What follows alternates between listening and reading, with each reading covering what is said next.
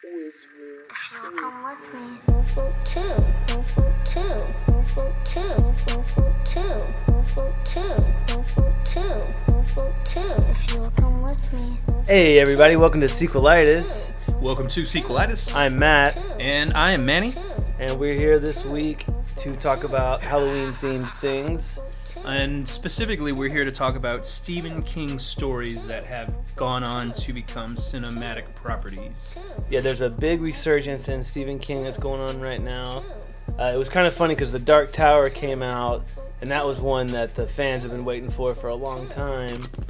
And then that one sort of tanked.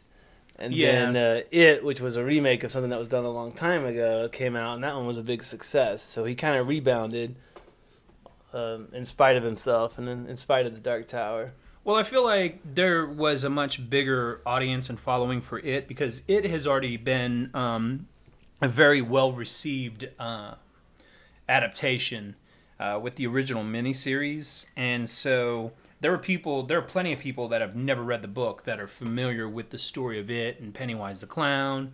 Um, you know, it's it's Penny that that story is part of the reason why there's the whole creepy clown um, niche market when it comes to like Halloween costumes and you know when you go to your stupid haunted hay rides there's at least 50 creepy clown characters and they're all lame as hell.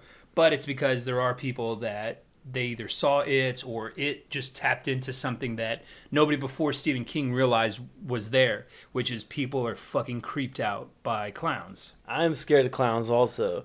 And for me, it was the movie It, and it was also Killer Clowns from Outer Space that used to come on HBO all the time. Around the same time that the Monster Squad would come on, that would come on. Did you ever see that one?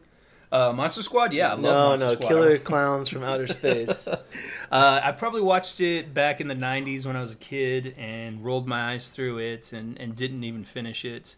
Um, but I don't know. That's that's that's me trying to be cool and have some cred right now. You should Um, see that one. It's a weird movie. Oh no, I'd definitely watch it right now. Um, but I'm not paying to watch it.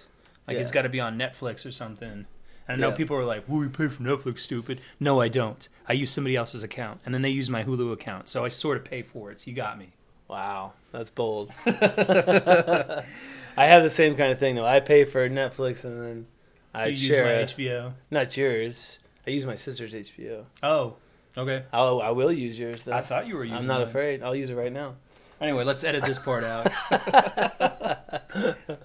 yeah. So, uh, but the movie, uh, they they did they did a uh, proper remake of it. Uh, it was very highly anticipated. It was very successful, um, and we both saw it. Yes, we saw it. And I, I've got to say right off the bat, it was a a big improvement on the original miniseries. I know that there are going to be some people that, for them, there will never be a Pennywise that is better than uh, Tim Curry's uh, version of him that was in that miniseries. And there were some really there's some really entertaining choices that he made in that miniseries, but the whole thing is a goddamn mess. Um, and I feel like there's a lot of improvements that they made with this remake, but I'm not going to sit here and try and claim like the remake was flawless or anything like that. There's there's quite a few problems with uh, the remake, but still, I, I'd have to say like I, I'd grade it out as a B plus. Yeah, I felt like the remake on its face was was kind of forgettable because I'm struggling right now even to remember some of the details of what even happened. Um, and the original one was not forgettable, so I mean you got to give it you got to give it the credit for that that much at least. Uh, but with the remake, it felt so much like Stranger Things.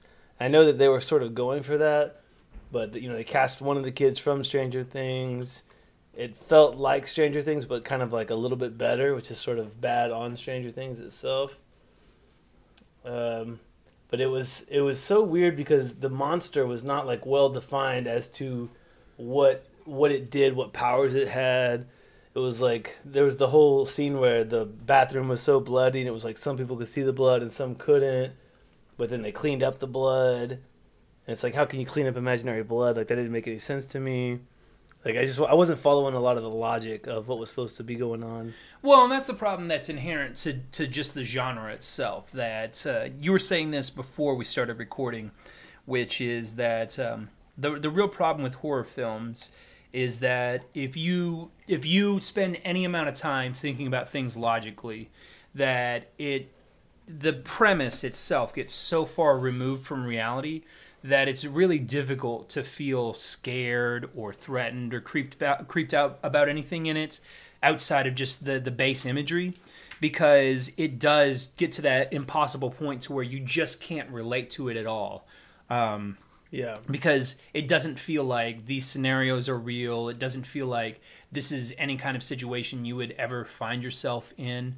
Um, i think that they did try to create some moments in this to where it did seem like you did get a, a sense of like a real place and a real time period like unlike with the original story and with the original miniseries they they moved the the time period up and so this was set in 1985 was it Something. Um, I'm not sure. yeah, but you know they they have the marquees and they did the very like it, it's crazy because Stranger Things was definitely inspired by um, by it and Stephen King, and now you're seeing this remake of it be inspired by something that was inspired by it. It's it's this weird kind of meta thing going on. Yeah, but it's like the snake eating its own tail kind of a thing. but with with the with the monster and what the monster does and and how it operates it, it did become something to where there are a lot of times to where it felt more silly than it really did scary and I, i've got to say that there are only a couple of moments watching this film to where it was it did feel like really creepy to me but it felt more kind of creepy on like being like on like a fun sort of like spooky mansion ride more so than actually like being like holy shit this is gonna haunt my nightmares. Like i slept perfectly that night and i haven't had a single like there's been no nightmares or anything like that. Like if somebody i'm sure i'll see 50 stupid um it remake pennywise the clowns this halloween and not a single one of them am I gonna am I gonna be like, oh god, that's creepy and scary. I'm like, oh, it's kind of cool. In fact, uh, I saw this thing today. My girlfriend showed me. Somebody took a chihuahua and dressed it up like Pennywise the clown and put a little red balloon with it and took a picture of it standing in a in a storm drain and it was hilarious and adorable. And that's that's the level that it's taken to, and um, you know, it, it, it it's kind of unfortunate because I feel like there is a um, a great um, there, there's a lot of material to mine from there to really like play with just the imagination. But because uh, so many horror movies now have moved away from the more kind of restrained like let you be scared by the things that you can't see than trying to scare you with the things that they show you. And um, there's a there's a phrase for it and I cannot think of it right now but they're basically beating you over the head with the imagery mm-hmm. and that just prevents it gets in its own way it prevents it from truly being horrifying and scary and mm-hmm. actually haunting you Yeah, well, I actually am scared of clowns, and I felt like the clown from it wasn't as scary as the clowns that kind of haunt my nightmares. Like I feel like they really they missed an opportunity with that. The thing about the thing that's weird about clowns, it's like there's a real person, but they have like a painted face on, and the whole, especially like if they have the painted frown. That's like the the weirdest thing. Because like their eyes look one way, but then their frown looks a different way. And it's it's just so weird. It's like get out of my face, clowns, clowns, and people on stilts. Those are the two things that haunt my dreams. If I see a person on stilts or a clown, I'll just turn the opposite direction and walk away. Yeah. Well, the other problem with this story is too is that because it's so well known, you you go into the movie pretty much knowing how this story is going to turn out. So that makes it really difficult to feel threatened because if they would have done something as bold as actually killing one of these main kids, uh, that that could have made a big difference and maybe um, disturbing people a little bit more. But uh, this film never this film never gave me the impression that it was willing to go that far.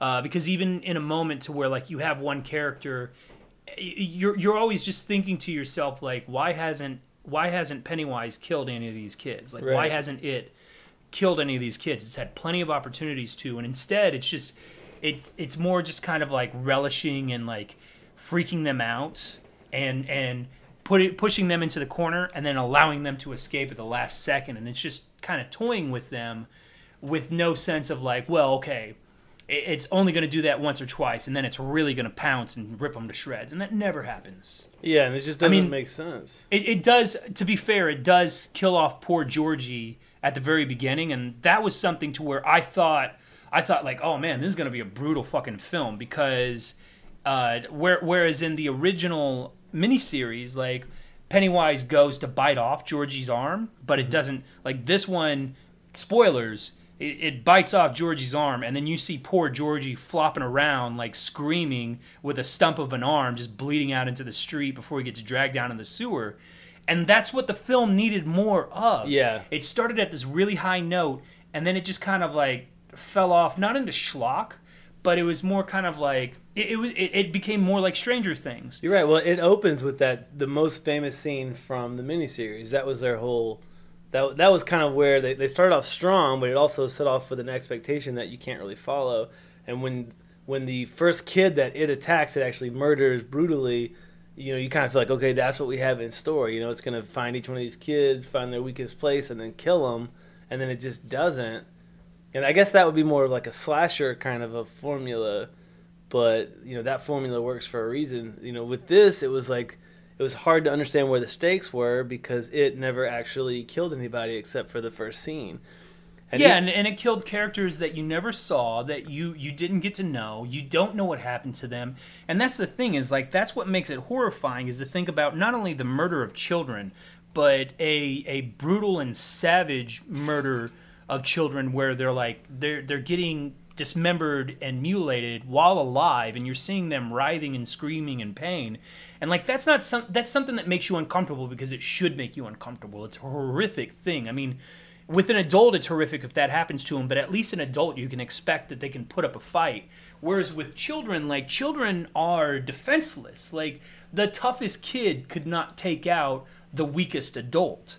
And so that's where it becomes you know truly horrifying to think that these kids have to fend for themselves against this unstoppable force that none of the adults can see.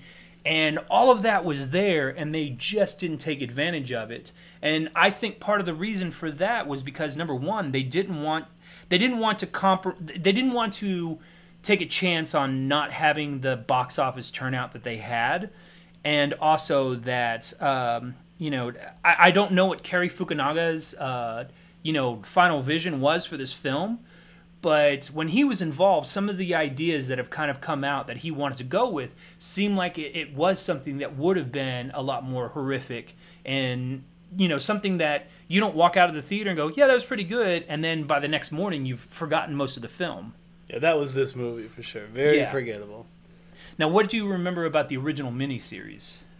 Well, um, you know, I remember first. I've got to say that I remember my friend telling me about the book. He was getting me all hyped up about it, and he was telling me that there's this real. It's like a coming of age kind of a story, and there's this real famous bit where Emphasis on coming. right, and there's this real famous bit in the book where all the kids involved in the storyline all have sex together. Have you ever heard that before? Uh, they they have sex with Bev. They don't have sex with each other. The boys all have sex with the girl. Yeah, and um, and I remember that always being like, especially when you're a little kid and you hear some shit like that, you're just like, wow, like that's that's really that's out there, you know. Which that's not even really the the craziest uh, sex thing that Stephen King has done in a book. And of course, this book was was written during um, you know Stephen King's white powder period, where he's coked out and wrote a bunch of stories on on coke, and some of them didn't even remember doing. Um, but uh, yeah, like I I think I tried reading it when I was a kid, but it was a huge book. Yeah. Um, and I'm surprised that my mom let me read any of Stephen King's books because even in you know a story like uh, I read, I read um, the one about the aliens, um, Tommyknockers. I read that, and there's this little bit that just kind of comes out of nowhere about a father molesting his kids, and like for me, I'd never read anything like that before in my life.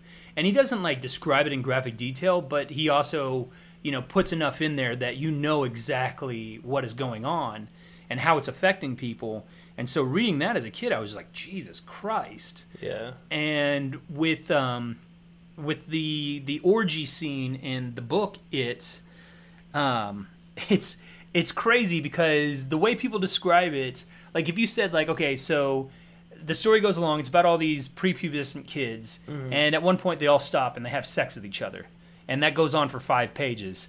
Uh, your mind, your mind comes up with worse details than apparently what's actually on the page. Right. But then there's another story called um, "The Postman" or something, and in that, that has like a four-page uh, graphic depiction of a man, um, a well-endowed man, molesting a boy, and it was so horrific that that the story is about this boy now grown up and how he's repressed that memory, and because of things that are happening in the story, he that that memory resurfaces for him, and so that's one of the really fucked up sex things that that Stephen King would would include in his stories.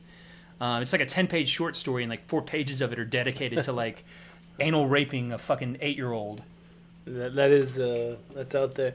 Uh, but I also I remember from the movie that uh, the main character from the Waltons was on it, like Little John or something, or John Walton. You're talking about the miniseries now. Yeah, the miniseries. Yeah. I remember he was in it because I remember I watched the Waltons for whatever reason.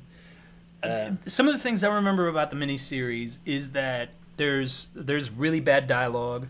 There's some there's some really terrible acting in it. Um, Tim Curry is it's it's so his performance is so campy, and some of the things that they do are so weird and bizarre that it, it, it is really entertaining just to watch his scenes and what his character does. Um, but there's there's editing and there's just a lot of like illogical things that they do in the making of it because of course it, w- it was a TV miniseries. It was something that they showed on ABC, and for the time period, yeah, it, it was one of the scarier things out there. But now we're we're so much more desensitized um, with with a lot of movies that we've seen to where you know something like that just seems downright childish. And again, it was it was cool to see an update on it, and I'm really interested to see what they do with part two of it. Mm-hmm. But I really wish they would have pushed it a little bit further because they showed you that they were willing to go that far. I just wish they would have continued to push that as far as they could all throughout the film because then it would have made it a lot more. It would have made it a lot more memorable, don't you think? yeah, and and I, I also wonder was that scene at the end where they all like cut each other and like do like a blood pact? Was that supposed to be like the the substitute for them all having sex together? Maybe I can't remember if that was in the book or not. Um, but I, I, they're not going to show kids having sex. That was, dude. I mean, you want to talk about the movie being memorable? If they did like show all the boys having sex with that girl in order to figure out their way out of the sewer, like yeah, that would have made sense. I mean, all, the reason why that happens in the book is uh, because there's there's uh, an inverse to the the entity that is it. There's there's a good entity, and that good entity is basically propelling the kids forward. And then once they've basically subdued it, then the good entity has no reason to keep propelling them forward and backs off. Well, that kind of leaves them in this like sort of like fugue state to where they're just like, okay, where are we? How did we get here? How do we get out of here? Mm-hmm. And because Stephen King was on so much cocaine that he was like, I know they they got they got to have sex with a girl, and that brings them back together. That gives them the sense of unity, and not all of them come. You know, not all of them can can can can, can do it because they're kids, but some of them really do, man, and it's fucking beautiful. fucking creepy ass Stephen fucking King. But Jesus. I just remember just because whenever my friend was telling me about the book, like that was the only detail that was really like relevant. It was like, yeah, clowns, yeah, this, that, and the other, yeah, the upside down world or whatever it's called. But but these kids have sex, you know, like that was the big thing. I just remember that. I mean, I never read the book or anything, but it just seems like if you're gonna if you're gonna make the story, I mean, that was the element that drew people in. I mean, if, if you heard that there was a bunch of little kids having sex in that movie, you'd probably go, "Man, that's really weird. I'm gonna go see that. I'm gonna see what happens." How know? old are you when you hear about this? You, I mean, you're definitely younger than 18 when someone tells you that, and you're like, man, I want to read about that. I didn't read the book. I had no desire to. When you're 12 and someone's like, man, this this crazy guy wrote this story about kids our age having sex after fighting a monster. Yes, I want to read that. And then you pick the book up and you're like, what page is this on? Because I'm not reading this whole book. You know, I mean, and without that element, I mean, you just got a bunch of annoying kids running around talking nonsense. I hated that fat kid, how he kept like looking in the history books and being like, "I read about the history of the town, Beaver Creek or whatever, whatever it was called, Derry. Beaver Dairy Creek." Yeah. And it- it's just so annoying, and the backstory didn't make any sense. The clown didn't make any sense. Um, it was enjoyable, like not at the very beginning, but like about thirty minutes into it, I was kind of like, okay, I'm, I'm I'm enjoying this right now. There was like a, probably a good like forty five minute patch where I was like, yeah, I'm enjoying this movie. I like movies that star little kids. I think that can be really cool if it's done right. It felt like they were kind of cursing just to say like, hey, you know, we're making an R rated cursing kids movie, not because it really like serviced the story at all. But you know, I don't know. It was okay. Yeah. I think it's it's probably good to rent. I think if you're all excited about it, you're really going to be disappointed because it's it's not that great. Yeah, I mean, it, it like Pennywise in this movie seemed like he could run a really kick-ass haunted hayride, like the best haunted hayride in the nation. But as far as like being a good like child murderer, I don't know how he was able to rack up all his stats, you know, in, in the the previous decades, uh, because he seemed pretty inept. And by by the time the '80s rolled around, like I don't know, the, the Reagan years, like they must have cut his funding or something, because Yeah, he was just like he was pulling some bullshit, you know. yeah, and Like he's like, I'm gonna scare you, but I'm not gonna hurt you. Yeah, and then once all the kids were kind of there together and they're like waving sticks at him, all of a sudden he was like, "Hey, hey, come on now, don't don't don't don't, hey kids, put the sticks down, you know, come on kids." Come on, we, we can talk about this. Let's let's talk this out. Hey, no, I mean like the bully. Pennywise the dancing clown. The bully was was more of a threat to the kids than than Pennywise was through most of this movie. Like, Yeah. like he just kind of I don't know. Maybe after he killed Georgie, he was like, he's like, oh, like that, that I didn't enjoy that as much as I used to. Like, maybe I'll just fuck with these kids, you know? Yeah, and then they would like, all oh, you don't like sick people? I'm a leper. Oh, run away. Uh, and then they would all have these extended fantasies where Pennywise would kind of come to them, and there's so many fucking characters. It was like, I don't need this many characters by a lot. I mean, you, sh- you should have whittled it down to like three. But all these characters have these Well, weird kill, like, fantasies. two of 'em. Yeah, there's Kill the Jewish right kid. Yeah. You know, don't kill the black kid because that's going to seem racist. That's but, racist. you know, yeah, like keep him alive. You know, maybe kill the- maybe kill. Well, you, I guess you can't kill Ben, but maybe the the other kid, um, uh, the the the one that runs his mouth a lot and would always yeah, like Stranger Things. yeah talk shit. Like maybe kill that kid yeah, too. kill him. you know, No, he was fun. I keep him around. Yeah. Kill the fat kid. Like he's too slow. Like they're all running, and he's like, "No, guys, they need they wait need to have they I'm need to have that love triangle in the next movie. So they got to have Ben, they've got to have Bill, and they've got to have Bev, the three Bs. All right, all right. So I, I think we've we've said about as much as we can about the pet uh, the it's. So let's talk about another one, um, Pet Sematary. This is a movie that I think they are considering making a remake for. I, I feel like there's been talk about doing a remake for a while now, and I really feel that this is something that has a lot of potential to be a very scary, if not great, horror film. Um, I, I read the book when I was a kid. The book had some really creepy parts. The unsettling thing about it was feeling that there was this um, this sort of like evil force that you were just powerless to, to resist and that there was basically no way of stopping it and that the things that happened in this story were just a continuation of things that had been happening for hundreds of years and were going to continue to happen into the future.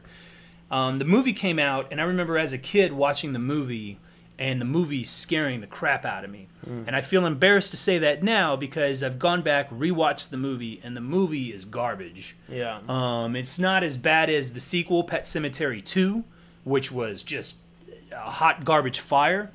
But um, it's it's a hokey movie. Like Yeah. and it sucks because there is like they could have made that a, a good scary movie and i don't know if it was just a bad director or if it was just nobody at the time knew how to make a really good horror movie uh, but it was What's the general premise though? Or let me let me say what I think the general premise is, and you correct me when I kind of fall Okay. off the. So you have a pet, your pet dies. Now this is a sad, you know, traumatic moment for a kid. So this is perfect fodder for a horror story. You got a dead pet, and then now you've got this place where pets are supposed to be buried, the pet cemetery. Now that's where he kind of falls off reality. Like in the big city here, if I had a pet that died, I'd probably just throw it in a dumpster in a garbage bag and and mark it uh, Pookie or something like that. uh, of course you're, you're well known as the sensitive character uh, on this show But I mean, what are you supposed to do? Like go f- find a hole and dig in somebody's backyard? Be like, hey, uh, I dug this. Uh, you know, I don't know. But let's say you live in the country someplace. Are you supposed to like? and i grew up in the country as did I. Are you supposed to bury the pet like in your backyard? Yeah, Like, man. You, you dig dig, a a, grave hole for it? and you make a little makeshift, uh, uh, you know, grave marker in your for own it. yard? Usually, you just take two pieces of wood, you nail them together, and put it down. You're like, here, here rest, uh, you know, Poochie. Mm. Poochie was a good dog. You know, Even though he only had one good leg, he was a good August third, nineteen eighty-seven to September fifth, nineteen ninety-one. no, so the premise of Pet Sematary is uh, there's this family that moves to this uh, rural town in Maine, of course, because it's Stephen King. And when they get there, their house is right alongside this country road that a lot of these uh, trucks use to go flying up and down this road. And um, they they have a daughter, they have a, uh toddler, and they have a cat named Gage. No, no, the son's name is Gage. I forget the name of the cat. But so, um, you know, right away the cat gets killed. The, cat gets out of the house, runs out into the road, gets smushed by a truck. They've got uh, this neighbor, and um, you know, if you watch South Park and that character on the on, there, that oh that road there, you don't want to go down that road there. That's that's the character from Pet Sematary, played by Jud Crandall in the movie. Yeah. And so uh, they they have a pet cemetery where everyone buries your your pets, and you know because all these pets keep getting killed because of this road. Yeah. Um, but he shows he shows the the main character, uh, the father in the film. He shows him that there's another place that if you keep going past the pet cemetery, that there is this uh, spooky Indian, you know, kind of burial place to where anything you bury there comes back. But what you put in the ground is not the same as what comes back out. And so basically it's it's this whole thing where when you put a body into this ground that evil spirits are able to reanimate the corpse and then it comes back and goes on a murdering spree. now, why is it? Why? Why are the Indians evil? That's racist. it's it's something that um, they they sort of explained it in the movie, and I haven't read the book in so long that I can't recall exactly how it's explained in the book. But basically, it was a a, a ceremonial grounds for the this tribe. And I don't know if they were burying their own dead there, or if it's where they would hold like, uh, um, you know, a burial ceremony. But but supposedly the way that it's worded is the ground turned sour Mm-hmm. because they started burying people there and then they would come back but they would come back evil. And then of course white people move into the area and fucking white people ruin everything. Of course. and so you know throughout the years people had been burying like their pets or there's a story of like a father and like his son went to world war ii and got killed in action. And so he decided to bury him there and when he came out is basically like an evil frankenstein's monster and you know uh, the Kinda townspeople like, a- decide to burn down his house has like an Edgar Allan Poe kind of a vibe to it. yeah, yeah, it definitely has has that vibe to it, and it's one of those things too where part of the horror comes from the fact that it's a, it's a secluded area, so it's not like you can expect like the police are going to come in and rescue. It's it's basically the people that live in this area are left to fend for themselves, and it, it does one of the things where I think I think this is fertile ground for a lot of horror stories, which is you take a grieving parent um, with with a uh, uh, dead child, and you you put them in an emotional state where they cannot deal with their own grief, and they want nothing more than, than to bring their child back by any means necessary, and then you give them the means to bring it back, to bring their child back without ever thinking about the consequences of doing such a thing. Does that happen in the movie? That uh, a kid dies and they bury the kid? Yeah, so um, Oh, yeah, that's good. We should keep that. Yeah, so well, I mean, I think if they do a remake, you have to keep pretty much everything that's there. You just have to take all these things and do it better. Yeah. Because in the movie, um, one of the things they did that was really effective uh, in scaring me as a kid was the the wife in the story. She talks about how she had a sister that had spinal meningitis, and so she was sick and dying as a child. And what they do in the movie is they actually have a very thin man um, play the, the the sister, and you know they make they make him look all ghoulish, and so there's scenes with with um, there, there's scenes with with that sister in flashbacks. But then when she goes back to her childhood home, for whatever reason, now she can see ghost, and so the ghost of her sister like comes out and scares the shit out of her, which scared the shit out of me as a kid. Yeah. Um, and during this time, that's when the father takes his son, who got run over by a truck, and he decides to bury his son. He digs his son's grave up, and then buries him um, on this uh, spooky haunted, you know, burial ground. And his son comes back and immediately just starts killing people. First, he did it with the cat. The cat came back evil, and through his grief, you know, he didn't realize like, eh, I probably shouldn't fuck with this. I should probably just, you know, maybe move on, give it a few years. If I can get over this, make another kid.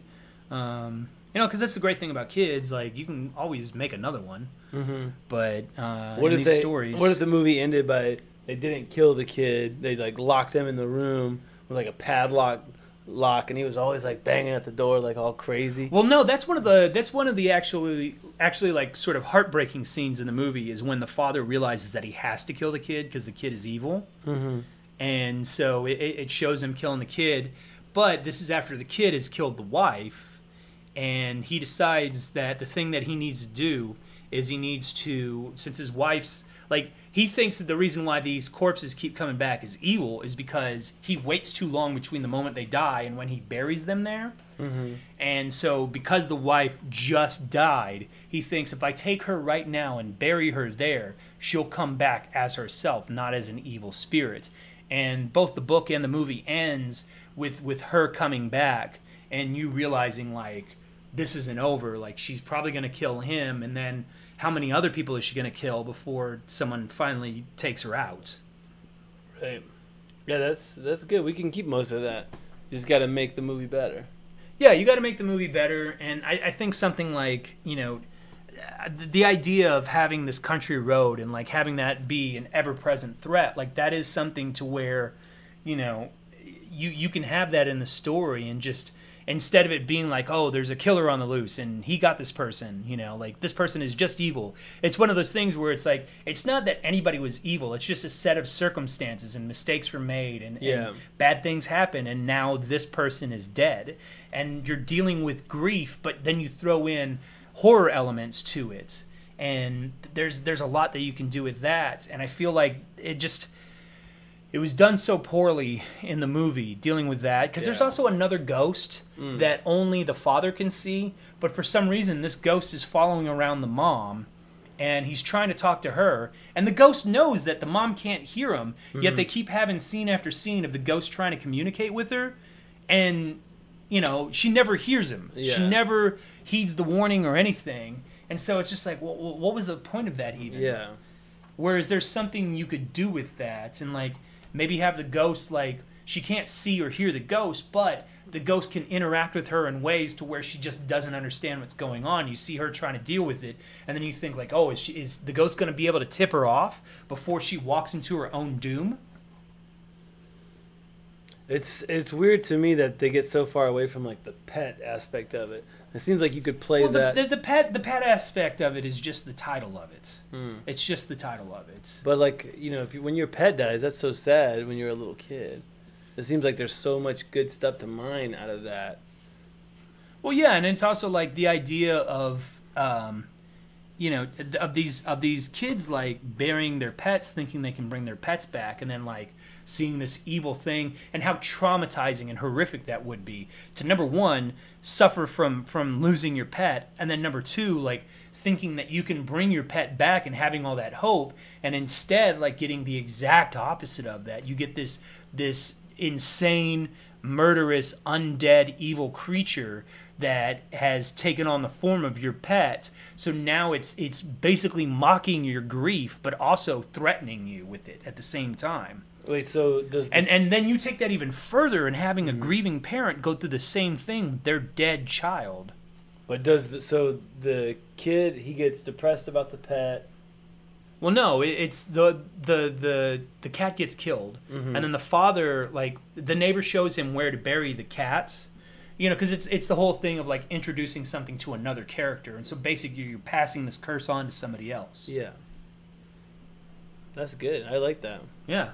There's a lot of stuff there. I mean, it seems like it's all there in the in the way that it's already written, but and I guess the execution was just so bad. I mean, watch the movie, and there's there's some elements of the movie to where you watch it and you're like, oh yeah, I see how this could be something. But when you watch the whole movie, it doesn't it doesn't reach you in the way that it ought to. So it's a good opportunity to do a remake where you could actually make the material better. Exactly. See that that's what we need more of with our remakes is like make the material better, not take something that's already perfect and fuck it up like RoboCop. Well, and I think that's part of the reason why it was successful because it took something that that basically had a lot of flaws and wasn't already good, and it found ways to improve upon those flaws.